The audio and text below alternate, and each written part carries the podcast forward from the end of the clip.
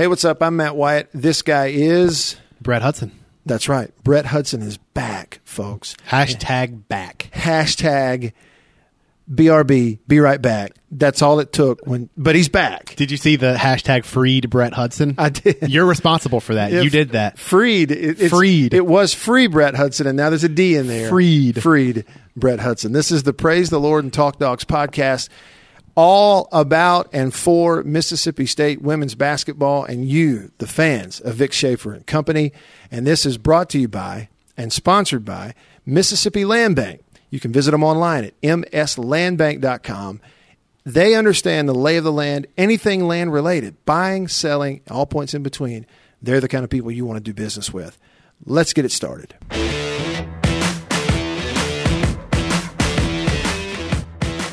Praise the Lord and talk dogs. I'm Matt Wyatt, Brett Hudson. Brett, before you go any farther, great job picking out the name. How long, Oh, did, it yeah. take you, how long Yeah. did it take you to come up with that? Um, uh, not as long as it should have. Uh, that was that was as as lucky as I've been in a long time. I was so I, I think I texted you the the other idea I had was Ladies Night, which was okay. pretty good. It's okay because it's- it'd be a great song. right, exactly. You know, we would never get the rights to use it on Never. the whole copyright thing, but we could go in and get one of those really like, you know, hack job uh, remakes that you can find. You know, like the MIDI version on YouTube or something. Ladies' Night, we could have used that. Um, well, and you know, I've got a sound clip. I, I don't. If it's a sound clip of Vic Schaefer saying "Praise the Lord and Go Dogs," I don't think there's anything wrong with using that. Because it'd be no different than quoting him in like a post game interview. well, yeah, I mean, he says it at the end of every press conference. every press so- conference, every interview. So that I mean, that's fair game for a TV station to use. So I don't see why we couldn't use the audio as well. Yeah, I agree. So um, here it is. This is the first one of this uh, series of podcasts covering Mississippi State basketball. Brett Hudson, uh, I'm Matt, and you know, it's kind of jumping in the middle of the year, but you're just coming off the win, just blowout win at Florida. Uh, we're going to publish this here a couple days before State's going to host Ole Miss here in the Hump. So there's plenty of specifics to get to. And I just thought, though, it being the first podcast, why not uh, have just a second or two to talk about the overall kind of uh, expectations coming into the year and where they are right now in the year compared to those expectations. I mean, it's pretty obvious where they are, sitting at the top of the SEC in the standings, six and zero in the league, and then eighteen and one overall. But if you go back and in the preseason and in the early season, really even to this point, I think still a lot of people would say, is it even possible for this year's team to be better than last year's team? You know, you'd hear that a lot. So as you covered and were around, and you know, you hear Coach Schaefer, um, where do you think they are? Where they look to be compared to last year's team? uh, on par in in a lot of ways. I mean, if you if you just well put put it this way, the the expectation for this program after the last two seasons has become to be one of the best programs in the nation, and on every statistical level, they have met that. Even though they kind of moan about their own defensive performance, let's just look at some some cursory numbers there. Field goal percentage allowed, they're 36th in the nation. Leave it to a program like this to moan about being top 40 in, in field goal percentage allowed. Uh, points per possession, they're ninth in the nation. They're still complaining about their defense. So I think that that that probably gives you all you need to know. Effective field goal percentage allowed, 23rd in the nation. I mean, they do really everything well. They they could be better on three point defense. I will concede that immediately. Uh, they allow thirty point three percent. That is uh, probably top third, barely nationally, maybe closer to to the midway point. One hundred twenty six out of three fifty one. Someone smarter than me can do the math on that very quickly. But I, I think that's kind of where where they are at, at this point. They're they're clearly on the short list of national championship contenders, up there with the obvious in UConn and a few other few other schools. I'll pull up the uh, the polls to see what where that kind of breakup line is. And for- while you pull that up, while you pull the polls up, this is another thing that jumped out at me. You tweeted this last night. Uh, y'all listening, Brett is Brett underscore Hudson on Twitter. This is really good. The points per game. yeah, Um, so somebody had a question. It was Ford, Ford Polk twenty four on Twitter had a question. Um, we average in the nineties in point scoring this year, right? what did we average per game the last two years? Again, this goes back to the comparison of the previous teams. And so you look it up. Uh, 2016-17, so three seasons ago, they were at 75.9 points per game. Of course, again, that's the whole year. Yeah. 2017-18, last season, they were 81 points a game. And this year, they're at 90.9 points a game, so right at 91 a game. And especially compared to two years ago, a team that was that Final Four deal, mm-hmm. the team that beat UConn, Yep. that averaged 75, almost 76 a game. This one averaging 90 points a game. I mean, fair to say, if they keep that up, hard to believe it, but we'll be sitting here saying this is a better offensive team than they've had the last two years. Well, and, and even if you give those previous two teams the uh, the the grace, I guess, of not factoring in their tournament performances and when they face tougher teams, when I when I tweeted that out, uh, the SID Brian Ogden shouts to him. He was he was nice enough to give me the numbers through 19 games. On, on all three Oh, of those okay, teams, there they are. and Yeah. they're still better. They're still better through 19 games. The first Final Four team was averaging 79.4. The second Final Four team was averaging 86.4. This one's averaging 90.9. Uh, those ranked 17th, 5th, and 1st in, in the nation, respectively. So, well, however you cut it, this team is better offensively than the previous two teams that, that made it to the national championship game. Now, as I just mentioned earlier, they're they're also kind of moaning about their defensive play, which I think is more of a uh, kind of a, a, a measuring stick of where the program is, as opposed to an actual concern. Uh, they're they're obviously still one of the one of the best programs in the nation, and that and that shows it. To go back to what you said about the preseason thing, I, that was kind of a an interesting thought exercise to me because I definitely remember coming into the season thinking, you know, those two national championship game runs were fantastic, Yeah. but they may have missed an opportunity there because you don't lose what you lost after last year and get right back to this level. Well, I was clearly wrong. Hello, my name is Brett Hudson, and I am an idiot because be here so they are. yourself. well, because here they are with uh, now obviously Andra Espinoza Hunter helps. That was a that's a big piece, and and they've gotten Anriel Howard as well. That that also helps. That kind of changed the calculus for the expectations for this season coming in. But it's it's a credit to, to the program that they were able to bring those two players in and get them up to speed pretty quickly to the point that they can make this team better despite everything they lost after last year. and what are the rankings? You got those pulled up? Oh yeah. Uh, so let's let's say it cuts off at about eight or so, eight legitimate national championship contenders. They are Notre Dame, UConn, Baylor, Louisville, Oregon, Mississippi State, Stanford, and NC State. Okay. uh, a combined. Seven losses among those eight teams. NC State's the only one that it's that is undefeated. Everybody else has a loss. Mississippi State falls sixth in the coaches poll, seventh in the AP poll. But that's that's clearly where they are. They are one of very few national championship contenders, and that's that's the conversation they belong in. So, like in football, we have basically two teams who could win it. Last year In- we did. In women's basketball, we get at least eight that could possibly win. Uh, is- yeah, the I'm I'm not sold on NC State. I, I may be wrong. I'm not sold.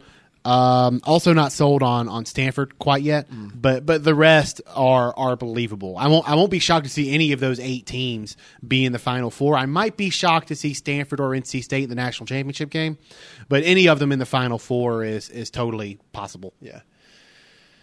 Um, I think the thing to do now too is is just point to okay, eh, back to the scoring.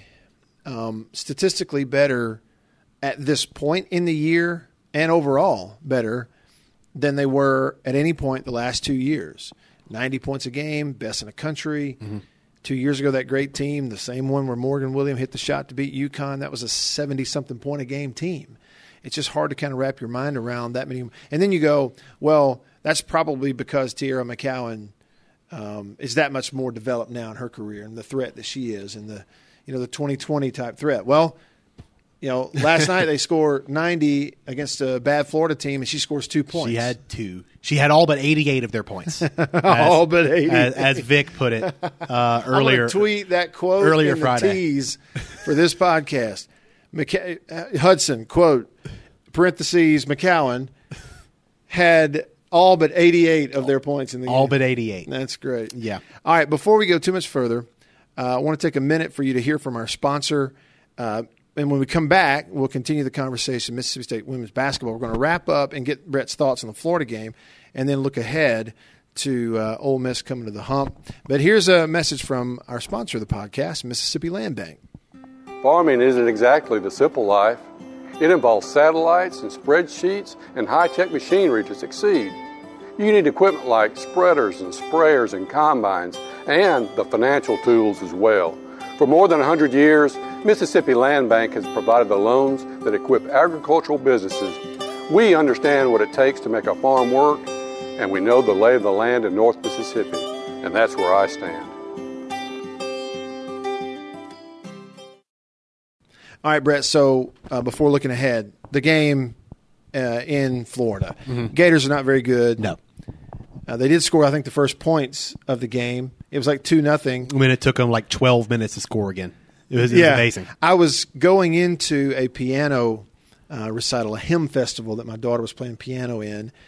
And on the way in, I pull out my phone. We're walking in. I check the score. It was like two to nothing Florida. I thought, oh, look at that. They, they scored.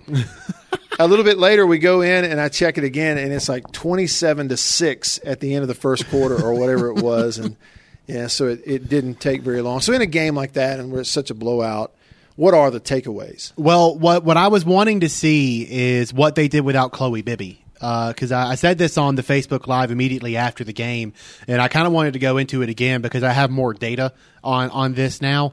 What you do in an improv- improvisational situation where you lose Chloe Bibby in the first two minutes of that game against South Carolina, and you try to figure out what you're doing.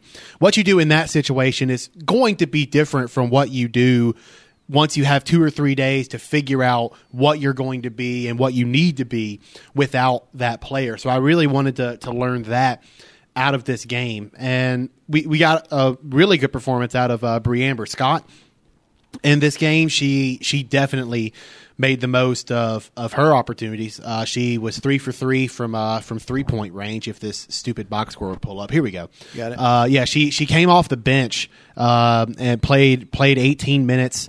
Three for three from three point range, five for eight from the field, 15 points.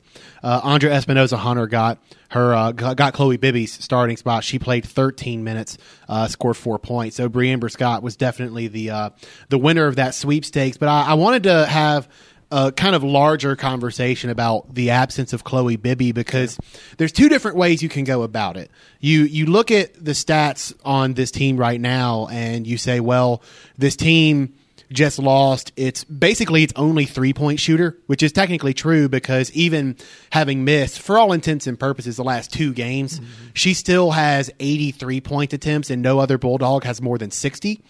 So she's clearly your lone big three point shooter. The the counterpoint to that is this team doesn't really shoot the 3 all that much. Right. Uh, there are 351 teams in Division One. They are 339th in three point rate. They only shoot 18% of their shots are three pointers. Mm-hmm. They just don't shoot the three pointer all that much. And that comparison holds if you look at the previous two national championship game teams. So 2016 17, they took 15 and a half threes per game. Last year, they took 18.3. This year, they're taking 14.1. And the the three point percentages, they're, they're pretty on par. They weren't as good two years ago. They were pretty good last year, and they're roughly on that same trajectory now. They're currently shooting, shooting 38.1% from three. So there's, it's kind of an interesting thought exercise because there's two ways to take this. You could look at Chloe Bibby's absence and say, well, that's that's unfortunate for everyone, but this team doesn't really live and die by the three pointer. So you might be able to live without a bulk three point shooter.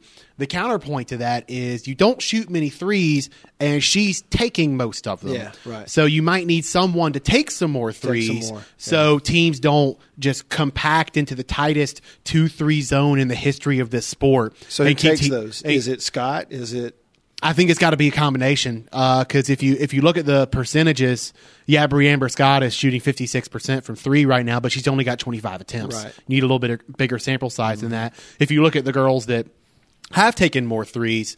Andra Espinoza Hunter, she's shooting 33.9%. Anriel Howard shooting 31.7. You would You know- like a little bit more than that since Chloe was shooting 45%. And, and you might think also that Espinoza Hunter, as she plays more minutes, Yeah. You know, finds that rhythm a little more often now too. You, you you would think, and she or could, you hope anyway. Yeah, yeah, she could certainly use it because she had that weird stretch in the non-con where she didn't play or played very little. She played nine minutes combined against Texas and Marquette, Yeah. but that's that's pretty much solved now. I mean, since the Southern Miss game, well, put it this way: in conference play, she's played more than ten minutes four out of five times. Uh, she's she's clearly got a bigger role on this team, and she might be up for a bigger one. But Yeah. the that role is going to go to whoever can make threes because you got to take some Yeah, that's right. just to force defenses to respect you Yeah. out on the perimeter. Someone's got to make them. Against Florida, it was Bre'Amber Scott. If she is able to do that, she will continue to get the, the bulk of minutes off the off the bench and maybe even slide into a, a starting spot there that that Espinoza Hunter occupied in, in Gainesville. But someone's got to make threes, even if they're not going to take all that many. Yeah. I think no one took more than three. You gotta have Mississippi threat. State. You got you got to have someone. You got to have someone out there that at least forces an opposing defense to step out there Yeah. open up the lane if you do want to work some inside outside games. That's so right. they needed that. They got it out of Bre'Amber Scott, and they're going to need something more consistent going forward. With whoever it is, someone needs to be consistent in that regard. Well, and you know, also lack of three point attempts. Just in terms of it being their makeup, their mo probably has a lot to do with the fact that um, Danberry and Holmes, they're just not three point shooters. No, You no, know, they're they're, facilitators. They're, facilitators. They're put on the floor and beat you to the basket. They're so fast, mm-hmm. and that's their game. So they're that's your two guards handling the ball the most that just aren't going to fire up threes. Yeah, and there's nothing wrong with that when you No. have a front court like Anriel Howard and Teaira McCowan. You probably need some facilitators, so they're, they're perfectly fine with the nucleus of this team being facilitators and creators that can create for themselves or create an opportunity to dish it off to to Howard or McCowan. But they do need that three point threat at some point, just so teams don't go two three zone and keep them out of the lane. I, I enjoy, you know, as media, we get access to the stat broadcast stuff. Oh, I love those. things. and I do too. And one of my favorite things on it is the shooting. Yeah. Click on shooting, and it'll show you the whole game made versus missed shots for both teams. And so over that right column, it gives you the streaks. Mm-hmm. And I always like to see, you know, when were teams hot and when were they cold? Because they always say, you know, it's a game of runs. yeah. State in that Florida game, for instance, um, they they cooled off scoring the basketball as the game went on. But if you look, their first negative streak, which means the first time in the game where as a team they missed back to back shots that they took. The first time that happened to them Can I guess? Yeah. I'm gonna guess seven minutes left in the second quarter. It's um, right at eight and a half minutes left. So I mean, you know, you're a couple minutes into the second quarter before they actually missed back to back. It took you 12 minutes of basketball to miss consecutive shots. Yeah, That's pretty And- ridiculous. And and then if you you know check that again, you talk about defense. Look at what they did to Florida. Florida's first positive streak. it's a lot of black on that screen over there. Florida's first positive streak. That would mean made back to back buckets. Came at the exact same time, right at about seven minutes left in the second quarter. so you're 12 minutes into the game before finally there was this relief for Florida. Oh my gosh, they missed a shot and we made two shots in a row. Mm-hmm. So the pressure was really on. State just kind of dominated it. and then State went on a 16-0 run to end the second quarter, Yeah. and, and all hope was lost. Right. And then, you know, again, some of the shots didn't fall in the second half, but frankly, you're up so big, the edge is off a little bit. Yeah, And and I don't care who you are, that that's palpable. It's a part of it. It's real. You know, the edge comes off. So they win that game uh, really easily at Florida. Every, by this point, everybody kind of aware of you know, who did what. But just to recap it for you, Howard goes for 21 and eight, eight rebounds in there. 21 minutes, by the way. In, right in 20, 21 points, 21 minutes. She's 10 for 14. She took three threes and hit one of them. Yeah. uh, and had the eight rebounds. Only got 2.6 rebounds in 24 minutes out of uh, McCowan, but the others in double figures. You know, I said Howard had 21, Danberry had 12. Uh, off the bench, uh, Bre'Amber Scott gave you 15 and went three for three from three point range. So she goes 15 points in 18 minutes. And then Wiggins with 11. And she had a couple of assists in there also. I believe that's a career high for her. Yeah. I think that's what Vic said earlier Friday. And that's big. So, you know, again, you really overmatch a team, but they get a ton out of their bench. Yeah. And uh, it was really an efficient night. So one one more thing on this game before we spin it forward to, to Ole Miss. I heard uh, Vic Schaefer say this um, earlier Friday, and I wanted to pass it along because I think fans will find it interesting. So they have an assistant coach whose whose name eludes me at the moment. They have an assistant coach chart box outs. They they take rebounding very seriously in this program, and they chart when players miss a box out. And they start the practice after a game. They start each practice by forcing players to make up for their missed box outs. So, say you, Matt Wyatt, miss seven box outs in a game, okay? The coaches are going to start their next practice by putting up a shot and missing it. They're going to make you look for someone, box them out, and then go get the rebound. You got to do that seven times before people can even begin their practice. I, I just found it interesting Wow. that that comes on that Vic made such a point to talk about that coming off a game where they got out rebounded. Very strange to to see that happen. Uh, Forty to thirty six in in that regard, and Florida got more offensive rebounds, sixteen to eleven. Uh, it, it was very strange to watch this team get out rebounded, but it happened, and and this is definitely the kind of program that prioritizes that to the nth degree. So I just found it interesting that they take such a emphasis on boxing out that they Yeah. that they prioritize that in, in practice. I thought people might be interested in hearing that. that, Yeah, they got out rebounded, but that isn't just a luck of the bounce thing. Vic doesn't look at it that way. He he thinks rebounding is an effort thing, and he's going to get that one way or the other.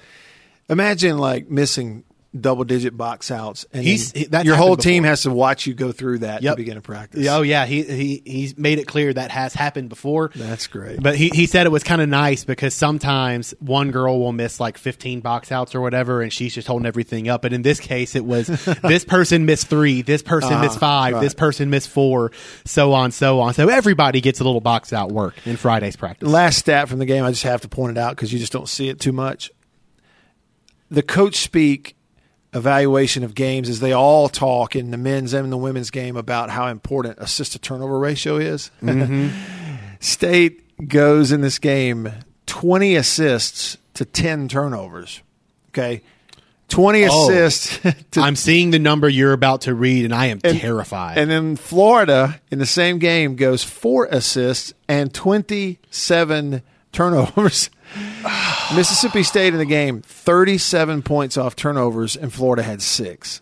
I mean, again, you want to talk about like margin of victory, chalk it up. I'd There like it to is. buy an adult beverage for Florida's head coach. Like he has seen unspeakable things Oh, Man.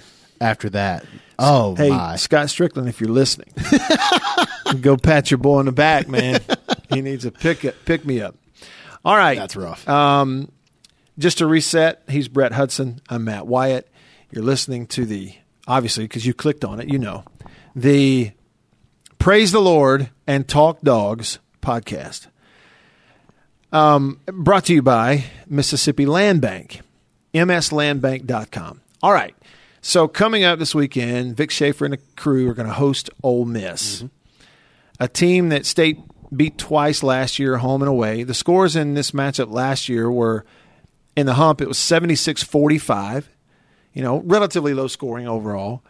Then on the road in Oxford last year, State wins 69 to 49. Again, a 20 point win, but relatively low scoring. Yeah. And you were pointing out to me, Brett, that you were quite literally very close to being in diapers. I'm not saying in diapers, but close to being in diapers. Yeah, I was- I was the gonna- last time Ole Miss women won a game in this Coliseum. What were you doing in February of 2007?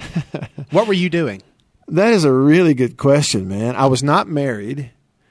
Um, a completely new era in the life of Matt Wyatt. I was probably fishing, playing golf in the rain, had it made. You know what I'm saying, sort of thing. And like since then, all that stuff's gone away. What were you doing in February of 2007? this is this is going to crush you. Are you, are you sure you're ready for this? I kind of have a feeling at what it's going to be. It's going to be something like I was a freshman in high school. you're a freshman. I was a freshman in butt. high school. So, I was a freshman in high school the last time the Ole Miss women's basketball team came to Starkville and beat the Bulldogs. I was a freshman in high school. I have since gotten a How degree. was life for you as a freshman in high school? Where'd you go to high school? Gulf Shores High. Gulf Shores. You were supposed to be paying attention in class. You were daydreaming about surfing and playing in the sand, and- right? Probably daydreaming about all those girls I couldn't get. Probably so. Yeah, as was every other f- Ain't that the freshman guy in high school. Ain't that the truth? Yeah, I was I was probably sitting in Mrs. Everett's English class. Okay, so February 2007, the last time that uh, an Ole Miss women's team came in here and uh, and beat Mississippi State, and so you got that streak going. Mm-hmm. You also, if you look at um, you know the two teams combined in terms of records, Ole Miss this year they're eight and twelve, got a new staff, Yeah. uh, entirely new staff there. They're eight and twelve to start the year. They are two and four in the conference, but one of their two wins was just uh, a week ago. They go to Kentucky and beat a top fifteen team and held them held them under fifty points in that ball game. So there are some signs that they are doing good things in that in that program, and you know, uh, again, coach speak. It goes without saying, but it is a game that not only because of the rivalry, but it's just another SEC game that you simply cannot take it lightly in any respect at all. Yeah, yeah. I mentioned it on your on your radio show earlier uh, Friday, talking about how this is the kind of team where you really just need to give them the kill shot immediately. Because if you let the margin of error kind of shrink on you, they are the kind of team that will let the floor crumble right underneath you. And and one of the biggest reasons for that is because they are so good at the free throw line. They take advantage of every opportunity given to them. In their last three games, at Kentucky, they were 92% from the free throw line.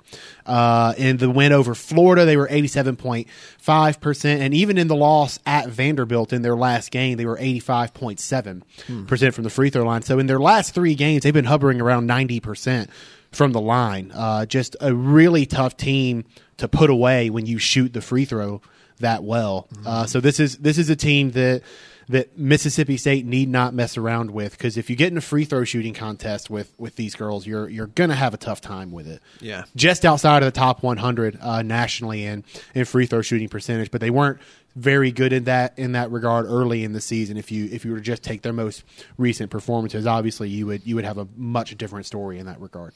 You're looking at uh, who leads them um, in terms of uh, points and, and other uh, things that you would look at in a box score heading into uh, a, matchup. Their leading scorer is Crystal Allen, and she's averaging over 18 points a game and um, averaging right at three rebounds a game. They don't have anybody that is, you know, that double digit rebounder. Uh, they have a couple who are in that five rebounds per game range. But Crystal Allen, their leading scorer, coming in, averaging 18. I think she had 20 plus in that win at Kentucky. Yeah.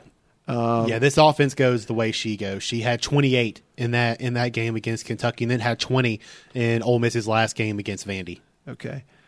And then Shandricka Sessom, uh, a 5'10 guard. She is actually from Bahia. She's their second leading scorer, 10 points a ball game. So they have two players averaging in double figures. Again, not every game is, um, you know, correlates to everything they do. You know, you can have these crazy games, but if if the averages and the way these teams play hold true, Ole Miss's chance, their only chance to stay in the game and win in here, is it's number one got to be a low scoring game. Look at the way they beat Kentucky again. You hold them under fifty points somehow. It's got to be a low scoring game, and as you said, they've got to get McCowan into foul trouble. They've got to get to the free throw line, and um, that's pretty much their formula. And they know that's got to be an ugly, low scoring game somehow. And I, you know, uh, the way even without Chloe Bibby, the way throughout the depth this state team is capable of scoring, it's hard to see them. You know, you're scoring 90 points a ball game, number one in the country.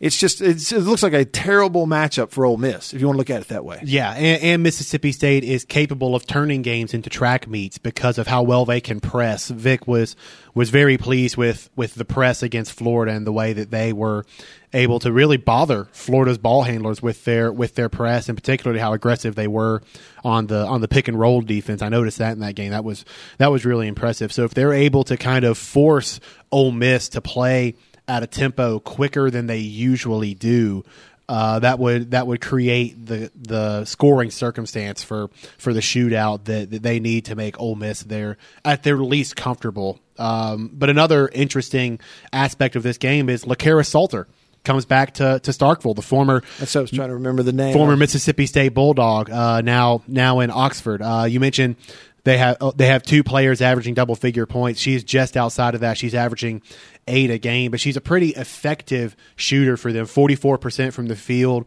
uh, fifty three percent from inside the three point line. Not very good from outside the three point line, but she doesn't shoot all that much from out there anyway. Five rebounds a game out of her as well. One and a half rebound offensive rebounds a game. So she's she's definitely making an impact now that she is she is back in the state of Mississippi, just on the opposite side of of this particular uh, rivalry. So that's that's an interesting uh, tangent to, to this game that a former Bulldog is is coming back in in this rivalry and in a conference game in general. I'm, I'm looking at your notes, Brett, on Twitter today from this room. As a matter of fact, if you're listening, we're recording in the media room at the Hump, and Brett was in here earlier for uh, Vic Schaefer's press conference.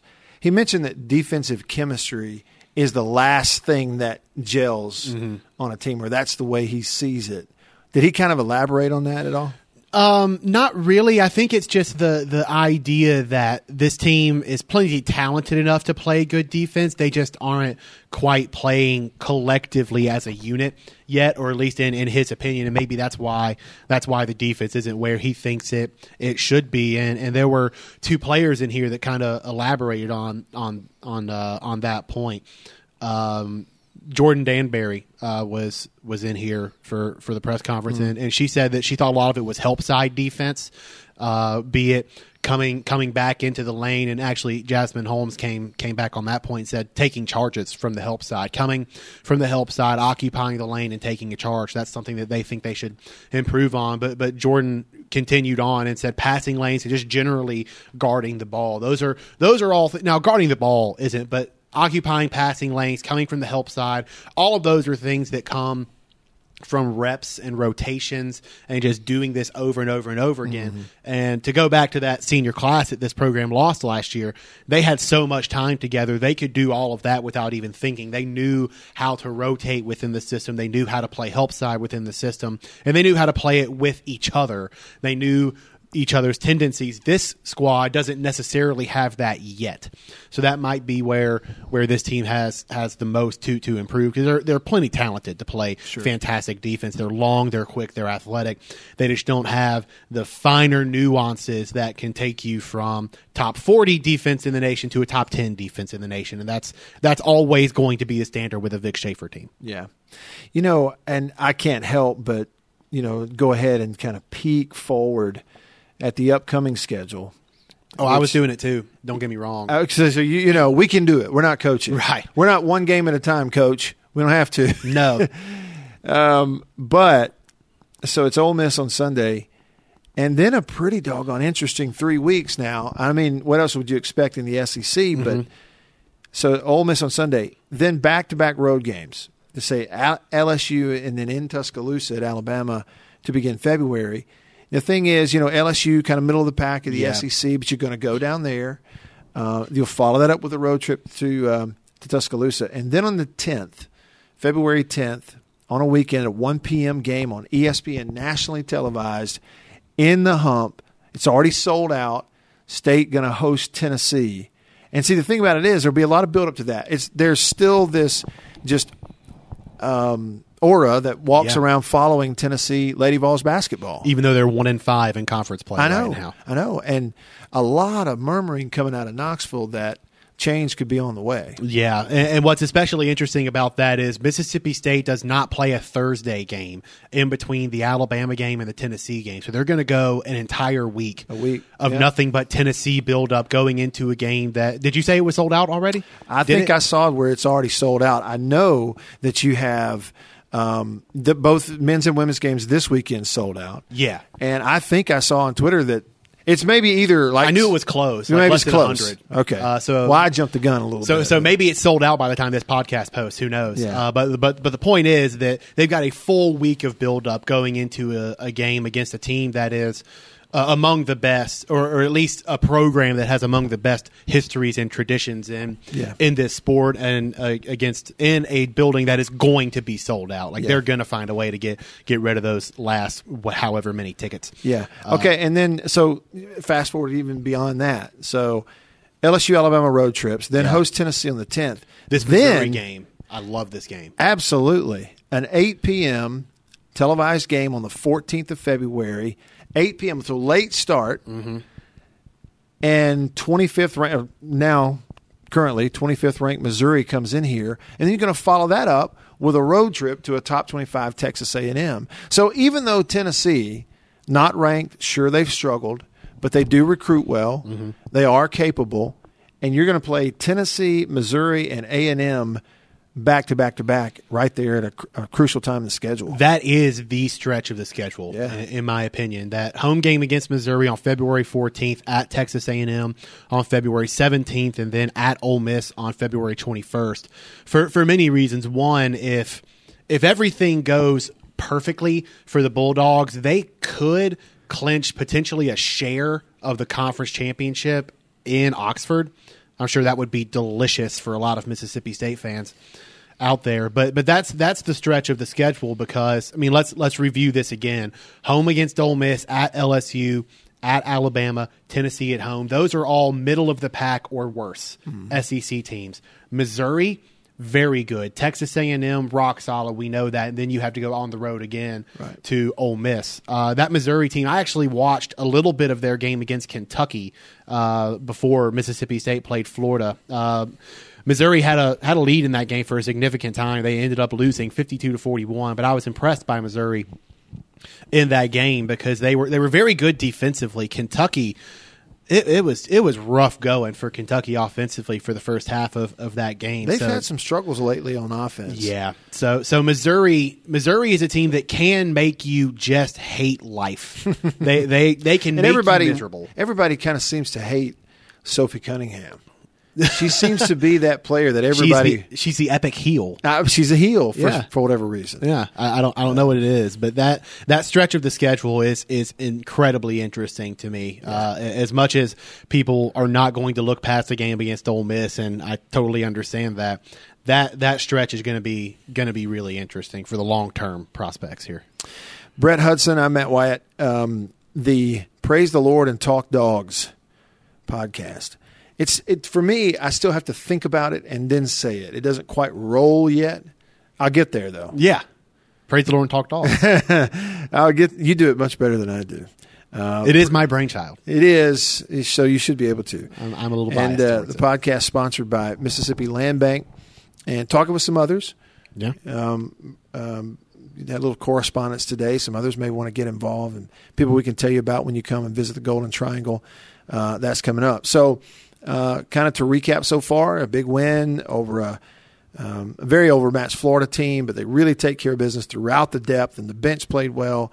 Then uh, Ole Miss coming in, it's an it's a game that you have to knuckle down and focus. You can't look at records and the fact that Ole Miss hasn't won in here in 11 years it doesn't matter. But State's certainly capable of winning a game handily if they play to their capability. Yeah. and everybody's going to expect it. It's going to be a full arena, expecting to see that and to hoot and holler and celebrate. And um, then we'll get back together, Brett, on Tuesday Yep. and uh, do it again. But before we're done, now a little bit about you for all the people listening. Okay. So, um, so here you are in a new role. Um, I don't even like to say working for me. It's just kind of we're working together on this thing, um, and you'll be doing a lot of different things. Yeah.